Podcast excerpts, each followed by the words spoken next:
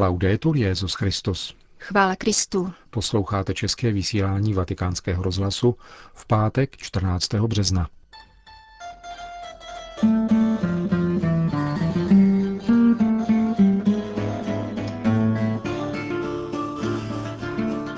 Svatý otec František a členové římské kurie se vrátili z duchovních cvičení do Vatikánu. Papežský kazatel otec Cantalamessa zahájil cyklus postních promluv. Pastorace v chudinských čtvrtích není ideologie, ale apoštolát, řekl papež František ve videoposelství nahraném k prvnímu výročí svého pontifikátu. Od mikrofonu zdraví Milan Glázer a Jana Gruberová.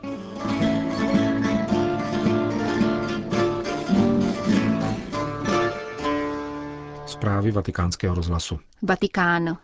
Raním mše svatá a následná závěrečná meditace dnes zakončila duchovní cvičení svatého otce a římské kurie v obci Aríča jižně od Říma. V půl jedenácté dopoledne se všichni účastníci odebrali autobusem zpět do Vatikánu. Ještě předtím však papež František poděkoval exercitátorovi, monsignoru Angelovi de Donatis, za dobrou sedbu božího slova.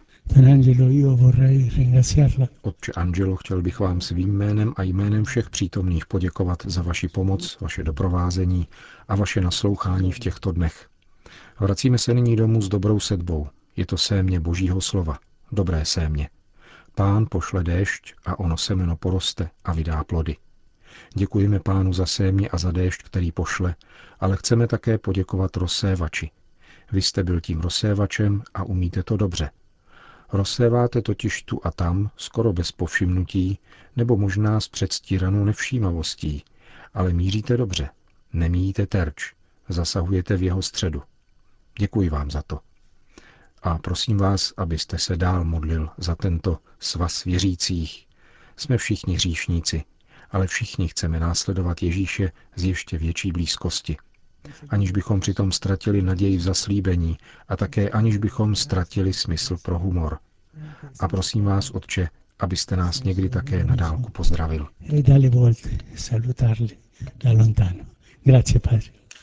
Navzdory papežově nepřítomnosti dnes ráno zahájil papežský kazatel otec Raniero Cantalamessa v kapli Redemptoris Mater Apoštolského paláce letošní cyklus postních rozjímání pro římskou kurii.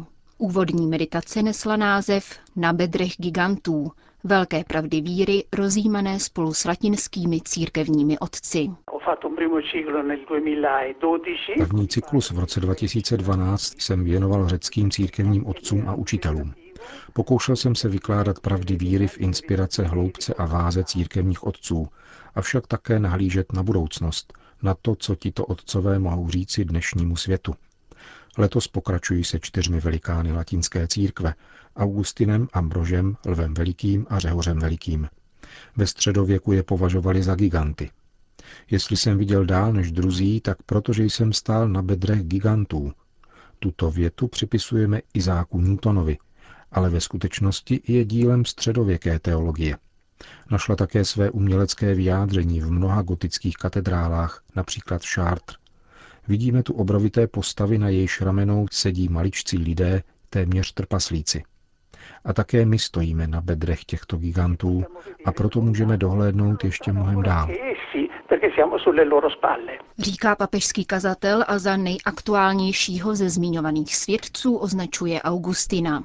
Někdy mne napadá, že svatý Augustin nám vzal možnost, jak být originální, protože už vyslovil téměř všechno. Domnívá se otec Cantalamessa a vysvětluje, jakým konkrétním tématům se bude věnovat.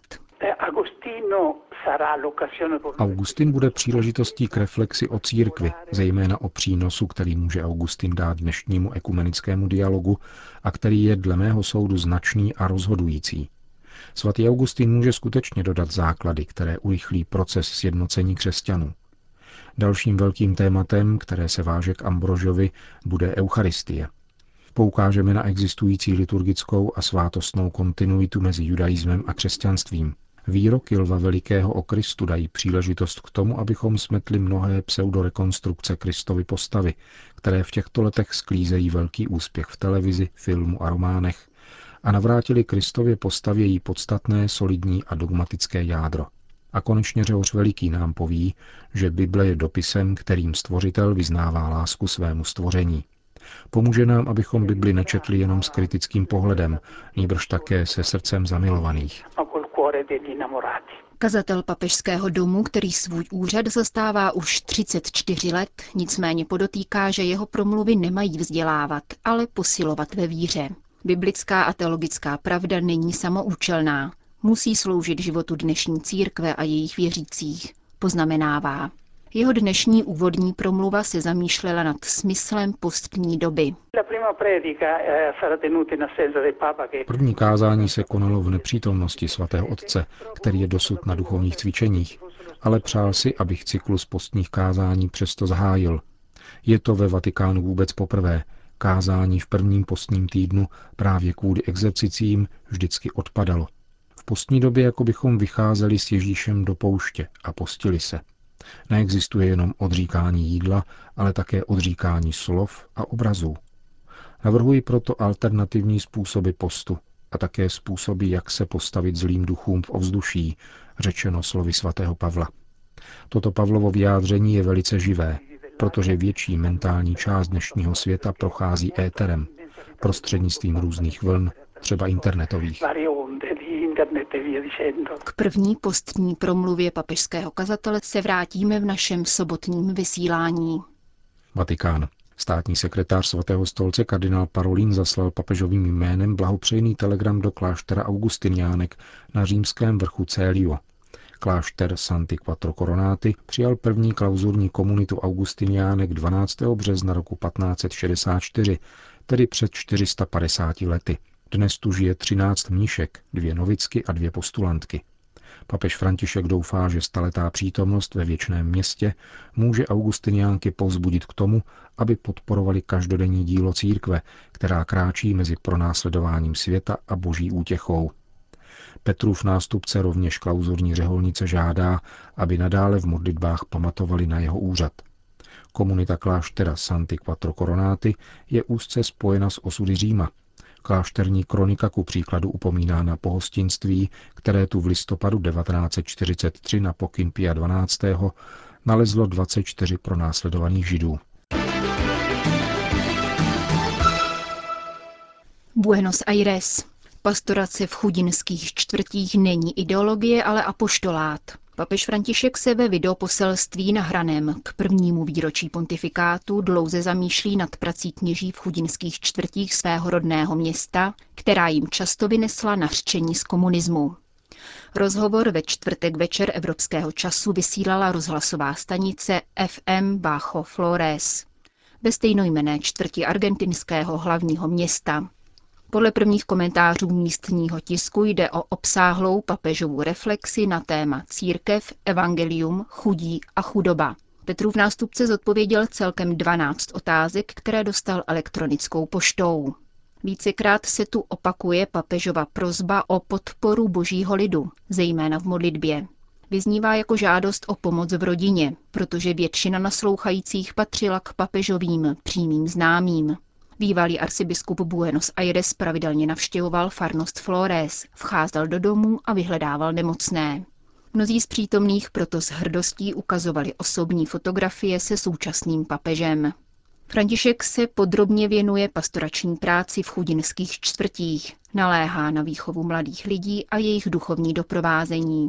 Na minulá obvinění lidových kněží z komunismu reaguje slovy Tito kněží nebyli komunisté, byli to velcí kněží, kteří bojovali za život. Pracovali, aby přinesli boží slovo marginalizovaným, naslouchali božímu lidu a zasazovali se o spravedlnost. Papež pak zdůrazňuje význam vzájemné komunikace ve společenství a naléhá na její laskavost.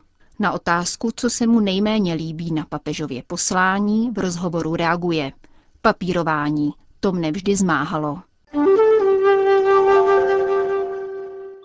Vatikán. Na 3600 knižních titulů publikovaných vatikánským knižním nakladatelstvím je ještě k dispozici. Jejich seznam je dostupný v novém katalogu nakladatelství pro letošní rok. Vatikánské nakladatelství publikovalo tituly v 16 jazycích. Nejvíce jich vyšlo italsky. Na druhém místě je překvapivě latina. Mnoho titulů tvoří papežské texty, vydávané jak jednotlivě, tak ve sbornících.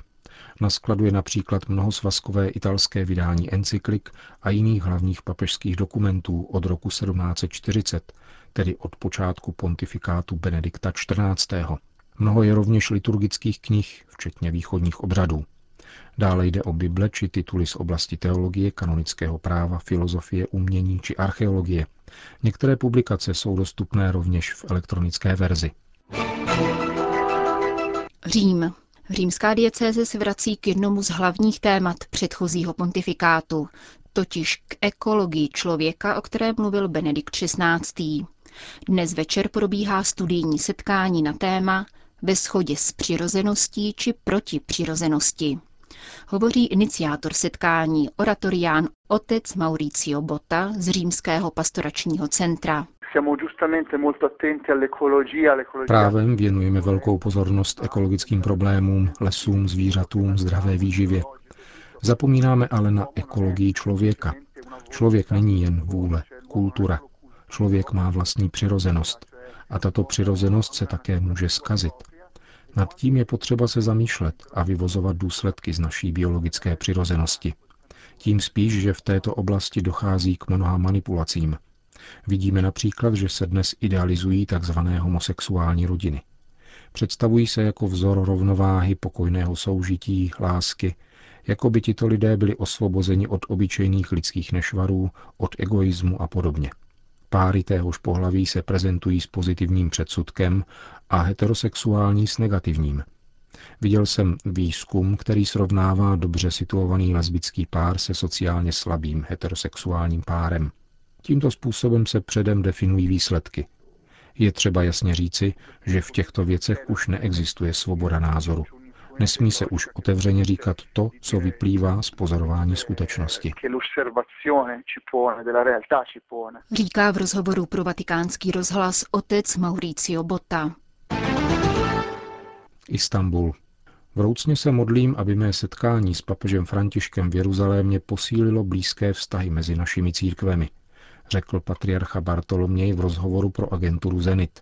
Jak přiznal, spojuje s tímto setkáním velké naděje. Vzájemné vztahy obou sesterských církví jsou dnes bližší než kdykoliv v druhém tisíciletí. Jsou však stále ještě daleko od jednoty prvního tisíciletí, dodal konstantinopolský patriarcha. Zdůraznil nicméně, že jeho účast na inauguraci pontifikátu papeže Františka byla historickou, dosud nevýdanou událostí. Připomněl také, že osobně pozval Františka na návštěvu konstantinopolského patriarchátu.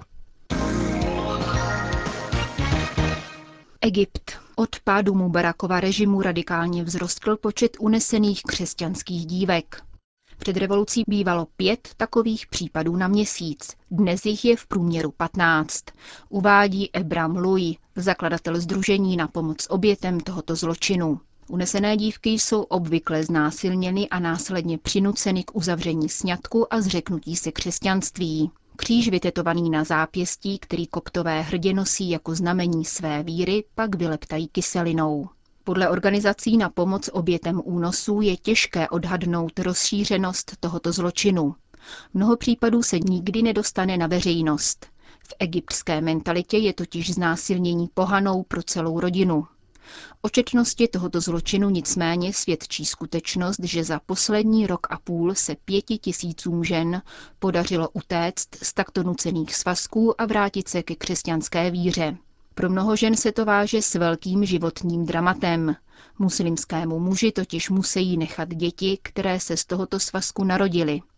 Rozhoduje to egyptské právo, které přikazuje, aby v těchto situacích děti zůstaly u rodiče, který vyznává pravou víru. A tou je podle egyptského práva islám.